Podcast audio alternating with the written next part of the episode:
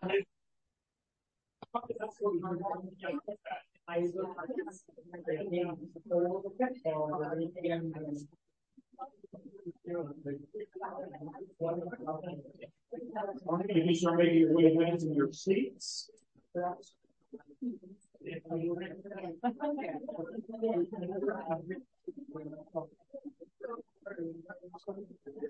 open your Bibles and turn to Philippians chapter 4. Philippians chapter 4, we're going to look at verses 4 through 7.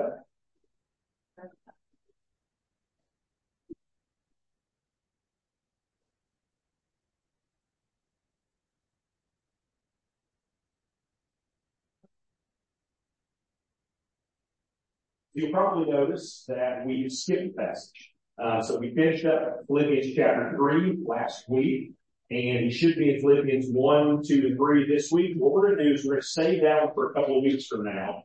Um, and when we get to, so every year on All Saints Sunday, which is the Sunday after Reformation Day, more commonly referred to as Halloween, um, on All Saints Sunday, I usually do sort of this sermon where I kind of mix uh, a biography of a, of a person from church history with uh, scripture and kind of use that person's life as an illustration of that scripture. Um, this year we're going to be talking about um, one of my my favorite contemporary Christian authors and theologians, J.I. Packer uh, who passed away just in the last couple of years. And, uh, but we're going to be zooming in on a specific instance in his life that has to do with what's going on verse one through three. And that has to do with personal conflict within the church. So we're going to look at J.I. Packer's life and some specific, uh, specific situation in his life that became kind of a bigger issue because of the personalities that are involved. To talk about these ideas of sort of what do we do when Christians disagree on things? Um, uh, genuine Christ-centered believers, um, when they come to an issue, they disagree on how we should proceed and work through those things. And so we're going to sort of look at his life and the situation that arose there uh, in a couple of weeks. So what we're going to do in the meantime is continue to move forward. So tonight we're in Philippians 4, 4 through 7. Uh, so Paul writes this, rejoice in the Lord always. Again I say, rejoice. Let your reasonableness be known to everyone. The Lord is at hand. Do not be anxious about anything, but in everything by prayer and supplication with thanksgiving, let your requests be made known to God. And the peace of God, which surpasses all understanding, will guard your hearts and your minds in Christ Jesus. Let's go to the Lord prayer. Father God, again, we come to um, your word, thanking you for your word, thanking you for this Lord's Day that we get to come together to open your word together, to study it together, uh, to see what you would have to say, uh, not only to us individually, but God to this, this Lord's Day specifically, um, to us as a congregation in, in our congregational context. Um, Father, we thank you for your word. We thank you that we have this objective source that we come to that you have spoken to us and to your church through the centuries by your word. Um, that as we open your word, we see who you are, we see who we are, we see the plight that we find, find ourselves in because of our sin. We see the solution that you have provided in the person of your son. God, we see the life that we have called, been called to, um, in light of the saving work of your son. God, we see the history of the way you are working out the story, the story about Jesus Christ and his salvation throughout the millennium.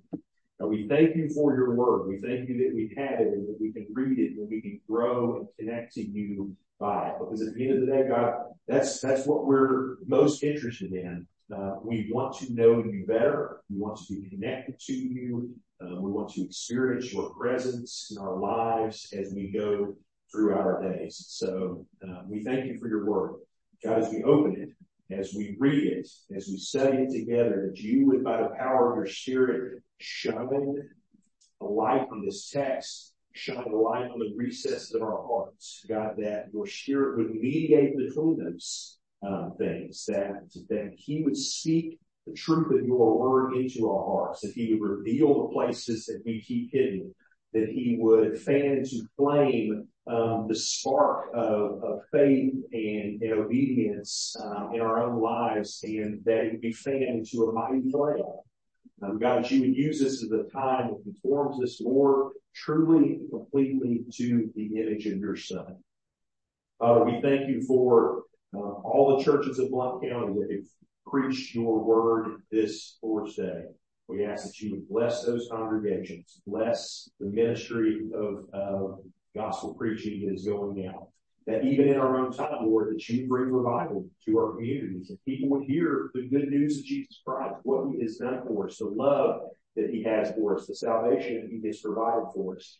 God, that we would share that with each other and our, our friends and our neighbors and our coworkers and our, our schoolmates. God, we would share that um, individually, but also, God, that our congregations would be um, embassies, um, that they would be platforms by which we speak the gospel to the world. Uh, they would be our soapboxes, that we would be here uh, and, speak uh, the true gospel so that people could hear it um, and know it and be saved. Father, help us to do that in our churches and that you would use that ministry um, to draw people to yourself. Um, God, we would see a great revival um, even in our own. That's what we ask. Um, we thank you. We praise you. We ask these things in Jesus' name. Amen.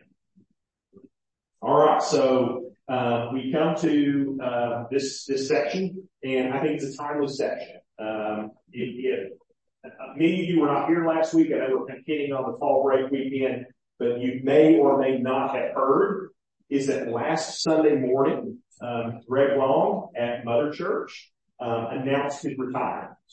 So he uh, announced that he would be retiring, that his final Sunday would be December 31st of this year.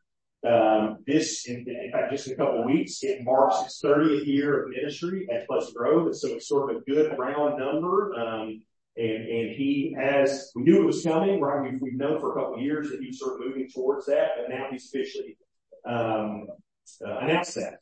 And so, of course, as he announced that, uh, many of you uh, many people who come to me and said, like, what does that mean for us? Um, what does that decision mean for college students? What does it change? What does it affect? What does it put on the table? Um, and the immediate answer is we don't know. Okay. Um, those things will still work themselves out over the next coming weeks and months and stuff like that. Again, not a decision that took us completely by surprise because we knew it was coming. In fact, we talked about it, the fact that it was coming over the last few years. Um, but, but the fact that it's actually here now, um, is, as we said last week, it's sort of like the die has been cast now. And so, um, it's here. And obviously that has perhaps, been a source of anxiety for some people, even over the last week where they've just sort of been like, so what's going to happen? Like, what, what are we going to do? And, and what is that? What do all these things mean? Um, I'll bet the case is, is that most of us would probably agree that when it comes to news, um, we would rather know bad news than not know any news at all. Does that make sense? Like bad news that we know about is sort of better than wondering. Uh, the fact of being in that sort of moment where it's sort of like, you know, I, don't know what's going to happen and I just want to know. I'd rather, even if it was bad news, I'd rather just know it and then I could adjust to it and start working towards it. Um, as, as Saint Thomas Petty of Gainesville, uh, once said, the waiting is the hardest part. And it is, right? You just sit there and you go, I don't know what to do until I have this information that has come, right? So that I think makes this passage all the more timely. I think this passage is speaking almost directly into our situation because of the way it ends. Verse seven says this, and the peace of God, which surpasses all understanding, will guard your hearts and minds in Christ Jesus. So among the many oft-quoted verses in the book of Philippians, this one, this concept of peace that passes all understanding, I think is probably one of the most well-known passages and concepts, right? You hear, when you listen to Christian people talk, about Christ and the church and things like that, we hear people use the phrase, the peace that passes all understanding pretty often. I think it's because it speaks to something that is at the core of what is most central about what every single one of us wants. And that is we all ultimately want peace. The Bible is talking about peace a lot, right? This idea that we can even go back to the Old Testament and talk about this concept of shalom, right? This true complete peace of being at one with God and, and His world. We want a settled peace. We want to feel safe. We want to feel secure. We want to know that everything is going to be all right ultimately. In fact, and moreover, that no matter what, everything is going to be all right. That's how we want to feel. Now think about this. Paul is in the same kind of situation in, in this chapter. We've talked about it over and over again in the book of Philippians. Remember, Paul is in the midst of suffering. He is under house arrest, awaiting trial, possibly for his life at this moment. The Philippians, as we read, have suffered too. They've shared in different ways in the suffering that Paul has um, because of their following Jesus Christ. There is much uncertainty in Philippi and for Paul. There is much anxiousness about the future and how things are going to work out. That's the context of the letter to Philippians. And so how does Paul advise?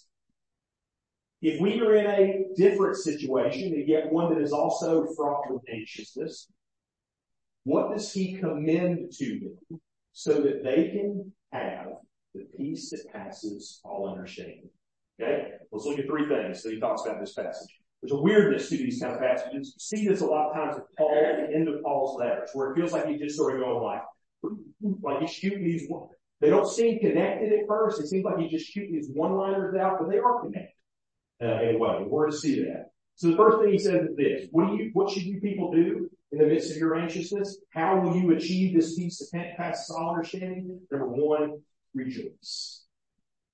Rejoice in the Lord always. Again, I will say it, rejoice. Have you noticed something maybe? Some of you obviously have not been with us for the, for the whole Philippians study, but have you noticed how Paul talks about joy and rejoicing throughout the book of Philippians? He's talking about it at least once every single chapter. In chapter one, he says, I thank my God in all my remembrances of you, always offering prayer with joy that is with rejoicing in every part, in every prayer for you all. He goes on in chapter one, convinced of this, I know that I will remain and continue with you all for your progress and joy in the faith. Chapter two, but even if I am being poured out as a drink offering upon the sacrifice and service of your faith, I rejoice and share my joy with you all. You too, I urge, rejoice in the same way and share your joy with me.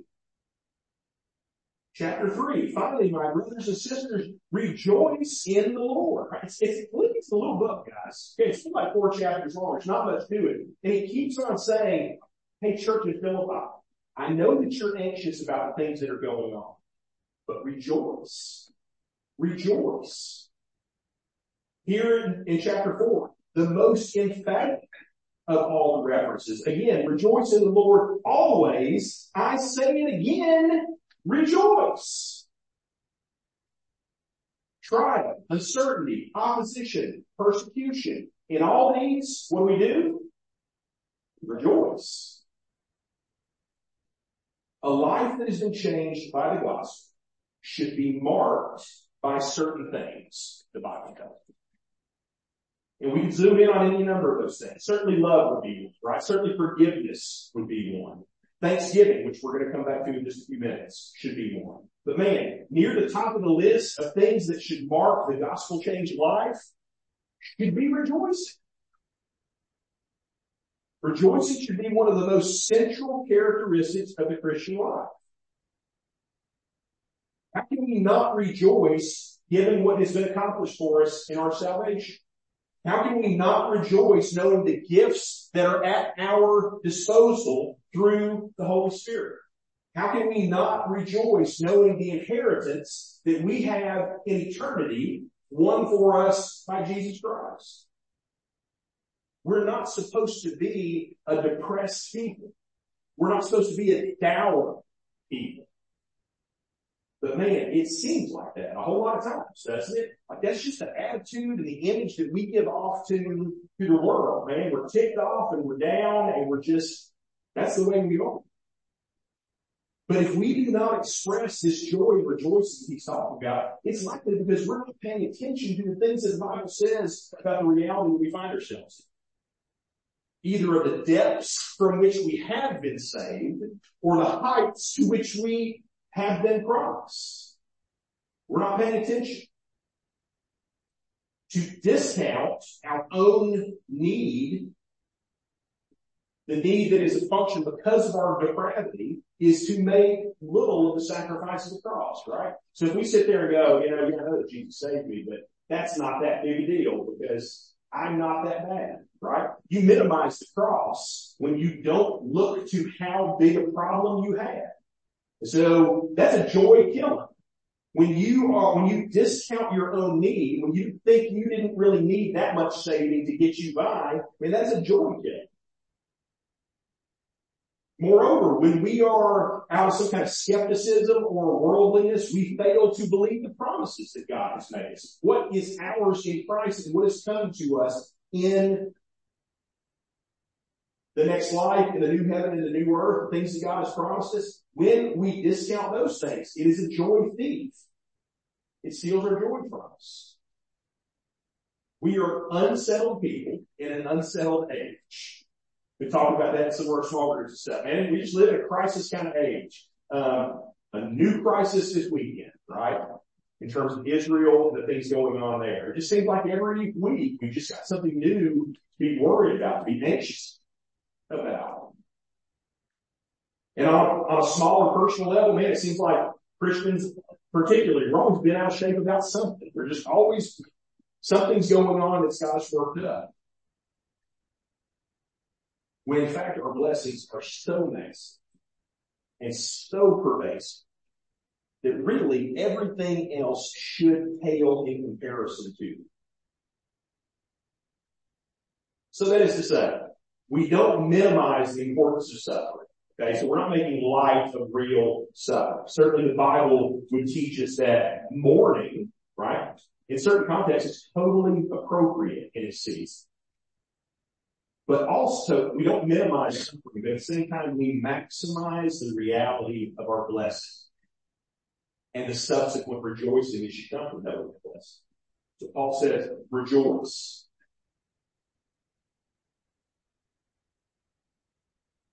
You might say that the first step towards that peace that we're talking about is recognizing and rejoicing over the incredible position that we find ourselves in. You want to be at peace. You want to have that peace that passes all understanding. Rejoice in who Christ is. Rejoice in what Christ has done. Rejoice in the fact that you were something and now you are something else. That you were headed one direction now you are headed a different direction. That you knew nothing of the one true God and now you are a child of the one true God. That's how we begin to have this peace that passes all understanding. All right, so that's one thing. Also, he continues in verse 5. Our anxiety is also affected by the fact that we are so focused on ourselves in so many things. Look what Paul says in verse 5. He says, let your reasonableness be known to everyone. Now, your translation may or may not say reasonableness. The ESV translates that word reasonableness, which I think, I didn't go through all the translations, but I think it's the only version that uses that word for in the translation. Um, gentleness is a more common translation. Forbearance, considerateness, even graciousness is sometimes used. So what's the idea that's trying to be gotten at there? It's these sort of words that are not, they're, they're, they're the same family, but they don't exactly all fit together. The idea that he's saying, let your reasonableness be known. It is the idea of the opposite of self-seeking, self-aggrandizing, self-important, self-promotion. That's what it is. Your reasonableness is you not thinking about yourself. Okay? And graciously, gently, um, kindly, considerately, forbearingly engaging with the world around which is what makes that passage so ironic. Okay? Maybe you noticed that. What should be the thing that everyone notices about you? That you're not putting yourself forward to be noticed. Sounds so weird that way, right? Let your reasonableness be known to everybody. Let your not being noticed be noticeable to everyone. I shared with you my inherited love that my, my mom gave me for period English dramas. Okay? Right? So Jane Austen and, Dickens and more contemporary things like Downton Abbey and stuff. I love all that stuff, right? And here's one thing you notice when you watch all of those kind of things. There are servants in that world, right? These servants everywhere as you're watching stories about these upper crust people and their upper crust lives or whatever. But the job of the servant in that world was to be invisible. So they were supposed to be. Servants are always present in those stories as you're watching. They're always working, but their purpose is not to draw attention to themselves. And so you'll see these scenes where a family is maybe gathered for a dinner and, or maybe a husband and wife are literally getting ready for bed in their bedroom. And then yet there are just these people like standing off to the side somewhere. And, and, and the family or the couple are having these intense personal and private conversations about life, struggles, and things going on in the plot of the story. And there's just like these random people like standing over the corner. And you want to say, man, how is it that you can have, like, you can talk about these things, and yet these people who are not part of that, you know, they're not your family, they're not whatever, they're standing right there in the room. Well, there's, you see a reason for that. The answer is they were meant to be not seen. Right? It wasn't their job to say, you know what, you know, you should go do this. That's not what they did. They sat, and, and every once in a while you'll see a story where they'll, you know, all of a sudden, out in the midst of this weird awkwardness, all of a sudden the servant will go, will that be all they, they'll say, yeah, you can go now. And they slip out or whatever. But, um, the job of the servant was not to be noticed and yet to serve the master. So when we talk about these things in these terms, our goal as Christians in a sense is that we would not be seen, but that Jesus Christ would be seen through us. That Christ would shine through us. Stop seeking self-promotion. Stop building our own names, our own fame, our own platforms. I love the phrase I shared with you probably many times of, of a man named Count Zinzendorf. He was an 18th century Moravian bishop. He was a missionary pioneer. Was sort of one of these guys who was at the very beginning of the missions movement, taking the gospel to the world. And he had a famous sort of motto or phrase saying, and it was, preach the gospel, die, and be forgotten. What is the job of the Christian? Preach the gospel, die, and be forgotten. You might say, it rubs me the wrong way, just a little bit. Ash, I don't know if I like the idea of being forgotten. Just going to go ahead and tell you, you will be. So you should probably get used to it. And here's the reality. You'll probably be more at peace if you are. There's something about you that says, man, I wish I could be somebody. Whatever that means to you. And you'd probably have more peace if you were nobody. Now again, what do I mean by that? You were nobody in the sense that it was Jesus Christ shining through you not you building yourself and being noticed and paying attention to.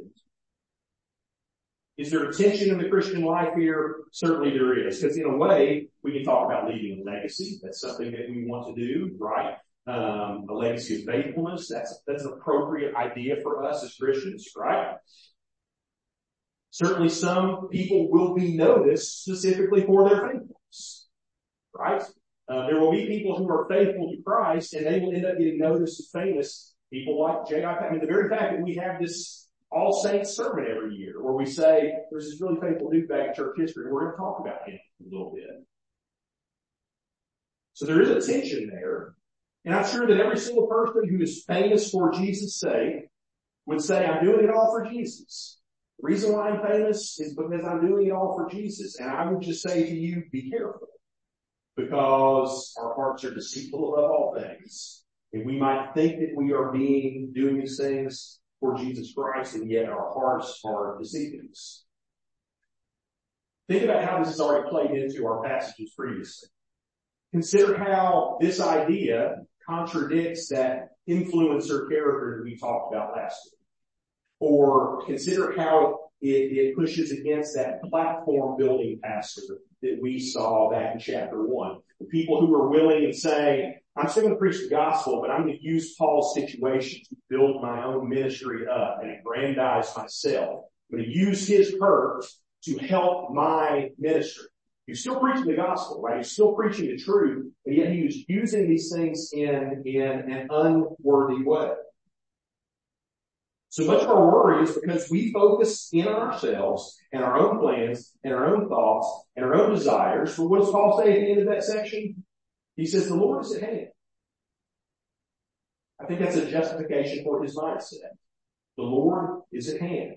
And, and he may mean that in one of two senses. Whether he means it in the sense of the Lord is at hand as in the end times are close the second coming is close and time is short and you don't have any time to worry about building up your own platform and your own, you know, reputation, stuff like that. Those things don't matter anymore because Jesus is going to be back any second and man, you don't want to be doing this when Jesus comes back, right? You don't want to be focusing on your own stuff when Jesus comes back. He may be meaning it that way, or he may be saying, no, Uh, when he says the Lord is he may be saying, no, Christ is close to us. He is with us. He is near us relationally, spiritually. And so, you know what? If Jesus was standing right here, which he is, do you think I could get up here and go, let me tell you about how awesome I am? Let me tell you about what I'm doing. Let me tell you about my platform. Let me tell you about what I believe, whatever. If Jesus is standing right here, it would just be an embarrassment, right? For me to put myself forward when the Lord of glory was standing right next to me. So I'm not sure exactly which way Paul is talking about it, but when he says, let your reasonableness know, be known to everybody. Why? Because the Lord is at hand. He's close. He is near to us. He is coming. He is on his way and we should be living a certain way in light of that. So again, as I've said before, at the end of the day, this isn't your story. It's not my story. It's not even our church's story completely. It's Christ's story. Uh, your great grandchildren will not know your name. That's a crazy idea. The most famous and influential theologian, politician, culture shaper of our day will barely be remembered in 50 years and almost not at all in a hundred unless you are just one of these once in a lifetime kind of people. But goodness, faithfulness, those are things that we do and we live in and we work towards in our lives. And we know that somebody may not remember my name in the future, but living that kind of life will change things here and now and for the future. So I'll share a quote that Christy and I actually got framed on our wall in our house. It's from the author George Eliot, who that's her fake name. It's, a lady, but, she wrote under the pseudonym of a man's name. Um, she wrote a classic book called Middlemarch. She, she says this: "The growing good of the world is partly dependent on unhistoric acts, and that things are not so ill with you and me as they might have been." Is half owing to the number of people who lived faithfully a hidden life and rest in unvisited tombs. Reality is, is that the world will be better for us not putting ourselves forward to live faithful, quiet, unassuming lives, reasonable, forbearing, gracious, gentle lives. And the world will be a better place for that. And, future generations will be changed by that. And nobody will remember your name or visit your tomb. But Christ will. And you'll be with him in eternity.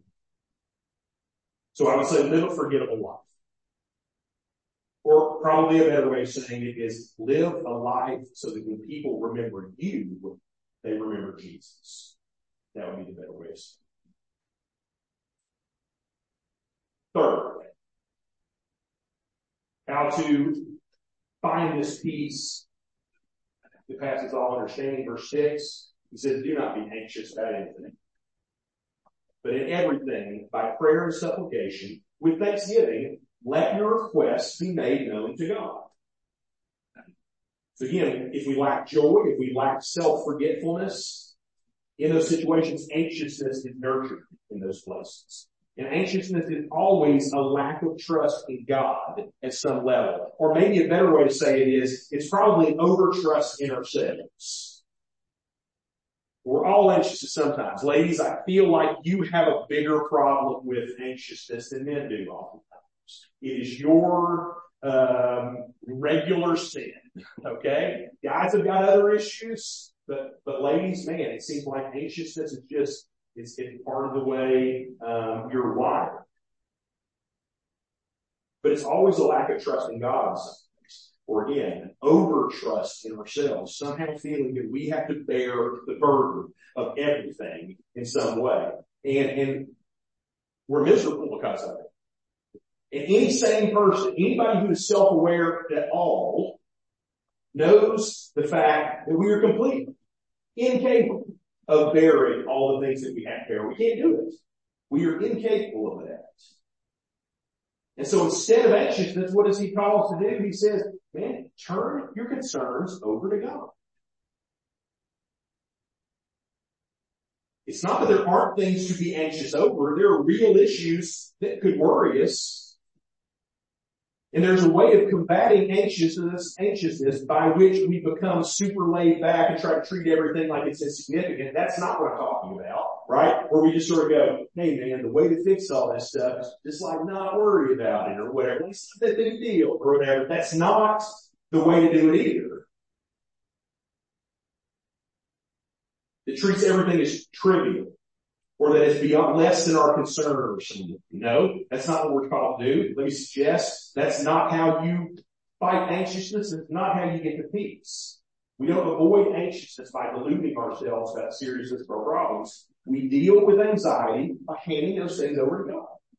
And say, God, you're going to need to figure this out. You're going to need to work here. You're going to need to fix this because I can't.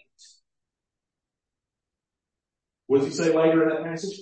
But in everything, by prayer and supplication, with thanksgiving, let your requests be made known to God. So there's, there's that first word prayer, which is sort of the more generic word for prayer. And then that second word could also just be translated prayer, but he uses the more nuanced word of supplication. Supplication has to do with, it's, it's an asking of something or for something in particular, but it's almost like a begging right? It is the fact that you have a real urgent need that needs to be addressed and you are down on your knees saying, will you please do something about this?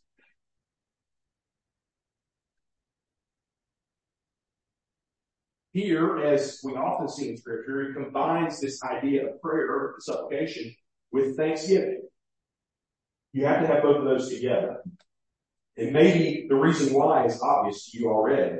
But here's the thing, whenever you pray, particularly when you ask God for something, when you supplicate, is that word? Maybe not. Um, but when you are praying in an act of supplication, there's always the danger of coming off as discontented as presumptuous, as even covetous, right? Have you ever felt that way? You're sort of like, man, I'm asking God for something, but I almost feel like it's inappropriate for me to ask Him. I should be thankful for what I have. I should be content with the situation that I find myself in and the way that He has provided for me. God, I don't like the way things are and I want them to change. But man, you feel a little weird about that. I talk to people sometimes who, when walking through the balance of seeking, hoping, praying for something to be the case, for better circumstances, for jobs, for relationship, for opportunities, while at the same time not being ungrateful for the ways that God has already worked. Like I felt that way about UPS my entire life, right? Like I'm like, man, it is an unmitigated blessing that God has provided for me through UPS. And I wake up every morning wishing I didn't have to go there right? Okay? That's a weird thing to say. Like, how do you thank God for one thing and at the same time say, gosh, I didn't have to go? You know how you do that? You supplicate you get on your knees, you ask God for things, at the same time you balance that with thanksgiving. And you say, God, I'm so thankful for the things that you've already given me. And I'm asking that you would do these other things in my life, not because I'm grateful, not because I'm covetous, but because there's this real need and I'm asking that you would provide as my heavenly father. So solution is pairing thanksgiving with prayer. So that's Paul's advice to us. You want to find a peace that passes all understanding? Rejoice. Stop putting yourself forward as the thing that is most important. And instead of being anxious, give all of that to God in prayer and thanksgiving. Even in the midst of Paul's trials and its potential outcome, he can still, he cannot help but rejoice. Rejoice in trial is right for us because of the grace and blessing of God on the one side, because also we know that it's edifying, right? As we go through difficult times, God uses those difficult times to grow us. Paul is self-effacingly gentle. His, he is reasonable. His reasonableness is, is, is only right for an ambassador of the king. How can an ambassador go and promote himself before a world? He's not there for that. He's there to represent his sovereign. He has no interest in promoting himself, but only being faithful to the task that's been given to him. And while yes, trial is real and it will have important consequences, he's not worried about those consequences, even though they could literally be dire. But instead he hands those things over to God. He thanks God for what he has already done. He asks God to work all things for the good according to his perfect will. And he trusts those things to God. So what I would say to you is this. Those are exactly the things that we should do in Street. That's what we should do when it comes to all of these things. What the future will hold, what our connection to the mother church will be, uh, what will all those things, I don't know yet. We'll see what happens. You know what we should do? We should rejoice in the Lord that He has saved us. He's going to take care of us. We can trust Him in, in everything. Um, we should probably be a little less concerned about ourselves, right? Um, as individuals, also in a sense of the congregation. Again, we get goofy with that. I'm not, I'm not trying to say we don't need to think about important things, but there's a sense in which we go, man, I got to get mine, right? I got to figure that. That's not uh, the Lord's going to take care of those things. And, and what we most want to be seen for is that Christ is shining through us in all contexts. And then again, lastly, are you worried about these things? Are you worried about anything? Give it to God. Hand it over to Him in prayer, in thanksgiving, and, and let things work out according to His perfect will.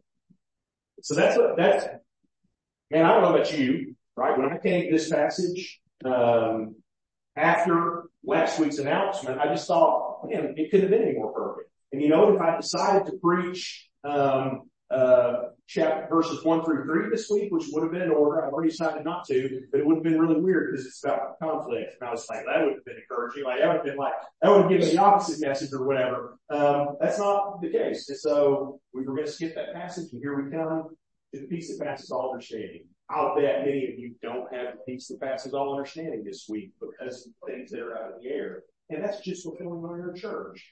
I know you've got all these own, your own things in your own lives and your own situations. So all those things are, um, super important in your own lives. But I think the principles would still stay the same. Rejoice. Let Christ shine through you. Offer everything to God in prayer and thanksgiving. Amen. Let's go in prayer. Ask that He would continue to work in our lives these ways. Ask that He would continue um, to to bless and to. I want you to ask Him for these things, but also we know He's already going to do them. God's going to work these things out. They're going to work out in the way that He sees fit.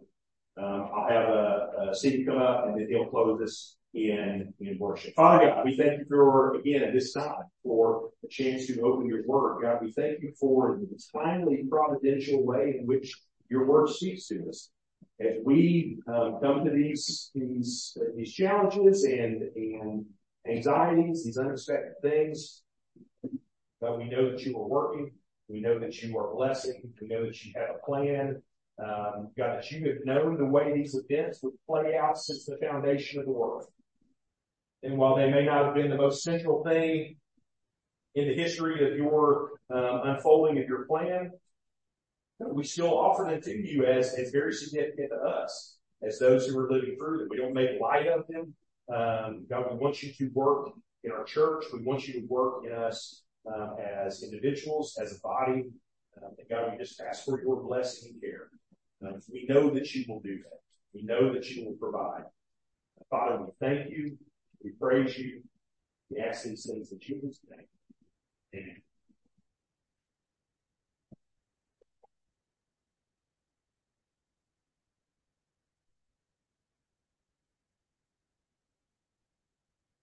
and see.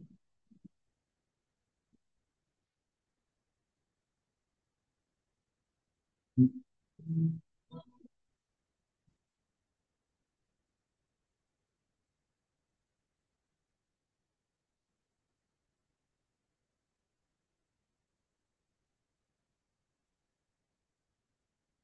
Mm-hmm.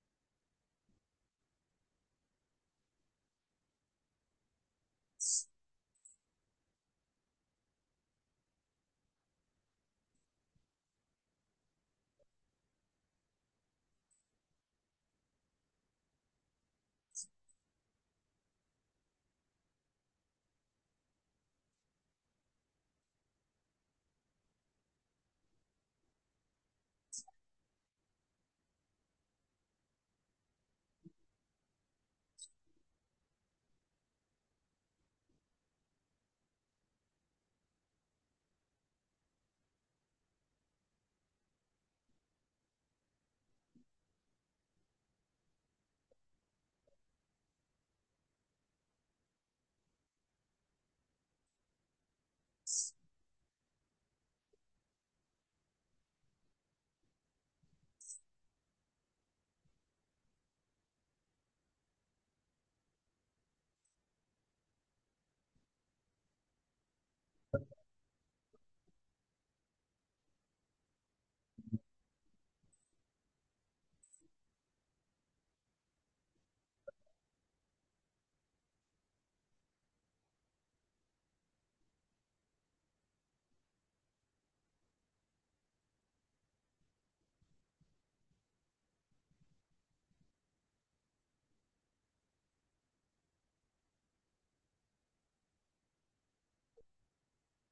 Um,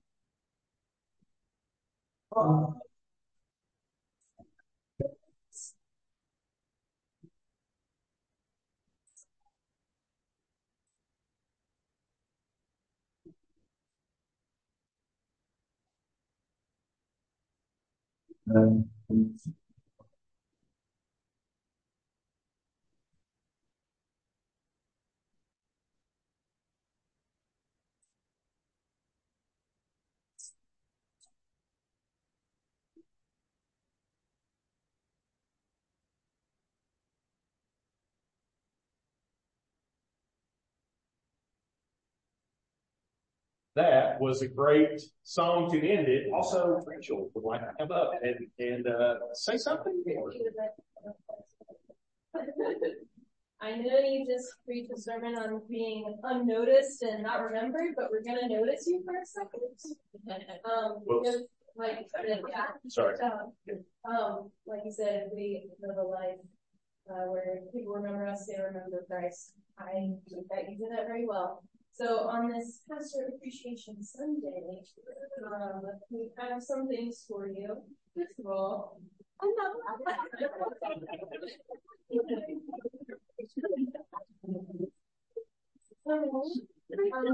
I don't know if I want to have mums anymore because of their price first, and how long they live around.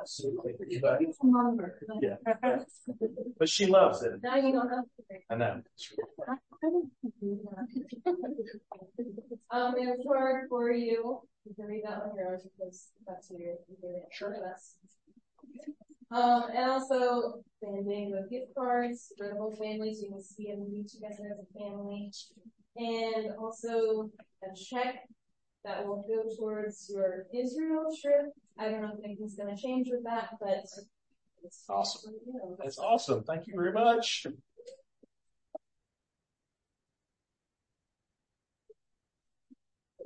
Thank you very much. Yeah. I love you guys. Um, I am excited about the future of our church, uh, whatever that looks like. So, um, glad to have you guys do this thing with me and, and walk this journey with me. And, uh, love you. Love being your pastor. I said it last year, I think, and it just sounds corny, but man, I didn't, I didn't know how much I, I like being your pastor. Um, I love you people. Um, like some, sometimes I think to myself, I was like, well, what if all of these people weren't here? Would you continue to be a pastor, Ash? Sometimes I go, I don't know, but I love these people and I want to be their pastor. I don't know if that's it, what that means, right? Um, but, but I love you guys and thank you. Um, uh, thank you.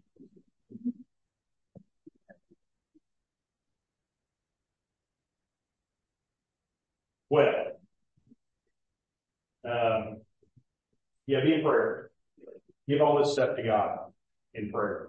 Um, I've talked about it in meetings and things like places like that. Like a lot of times we get a whole lot of people worrying and, but we're not praying about it. We're not offering these things to God in prayer. So let's do that. Pray that God would work and lead and, and do what God's going to do. Thank you. Um, here's this benediction as you go. May the Lord bless you. Make his face shine upon you and be gracious to you. Turn his face towards you. Peace. See you soon. Thanks.